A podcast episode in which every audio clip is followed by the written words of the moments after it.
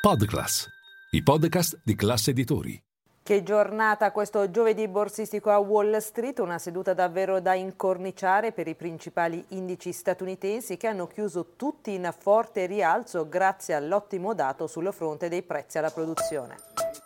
Linea mercati. In anteprima, con la redazione di Class CNBC, le notizie che muovono le borse internazionali.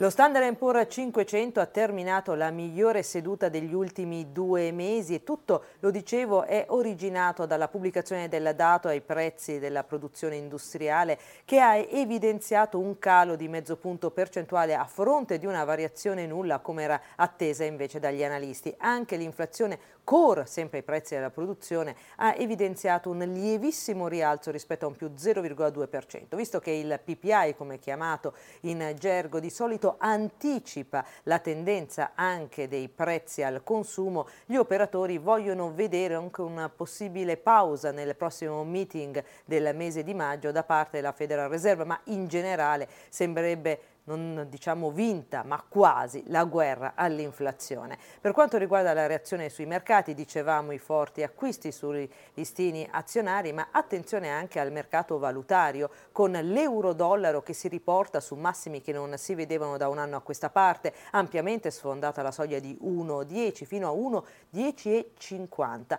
Sul fronte, a proposito delle criptovalute, Bitcoin ieri di nuovo sotto i 30.000 dollari, oggi a 30.300 dollari. Per quanto riguarda l'oro, visto che il timore della recessione è tutt'altro che svanito, continua la sua corsa sempre sopra la soglia dei 2.000 dollari per ogni oncia. Sul fronte dei singoli titoli, attenzione in particolare ad Amazon dopo la lettera agli azionisti che è stata inviata dall'amministratore delegato Andy Jesse, dove evidenzia soprattutto lo sforzo per quanto riguarda riguarda il taglio dei costi e da domani si inizia a fare sul serio sul fronte dei dati trimestrali. Inizia infatti una nuova stagione degli utili, cominceranno le grandi banche, sarà estremamente interessante capire come è andato il primo trimestre e tra le banche che riporteranno domani anche quella First Republic Bank, una di quegli istituti di credito che sono stati maggiormente coinvolti nella crisi bancaria che è culminata con il fallimento della Silicon Valley Bank.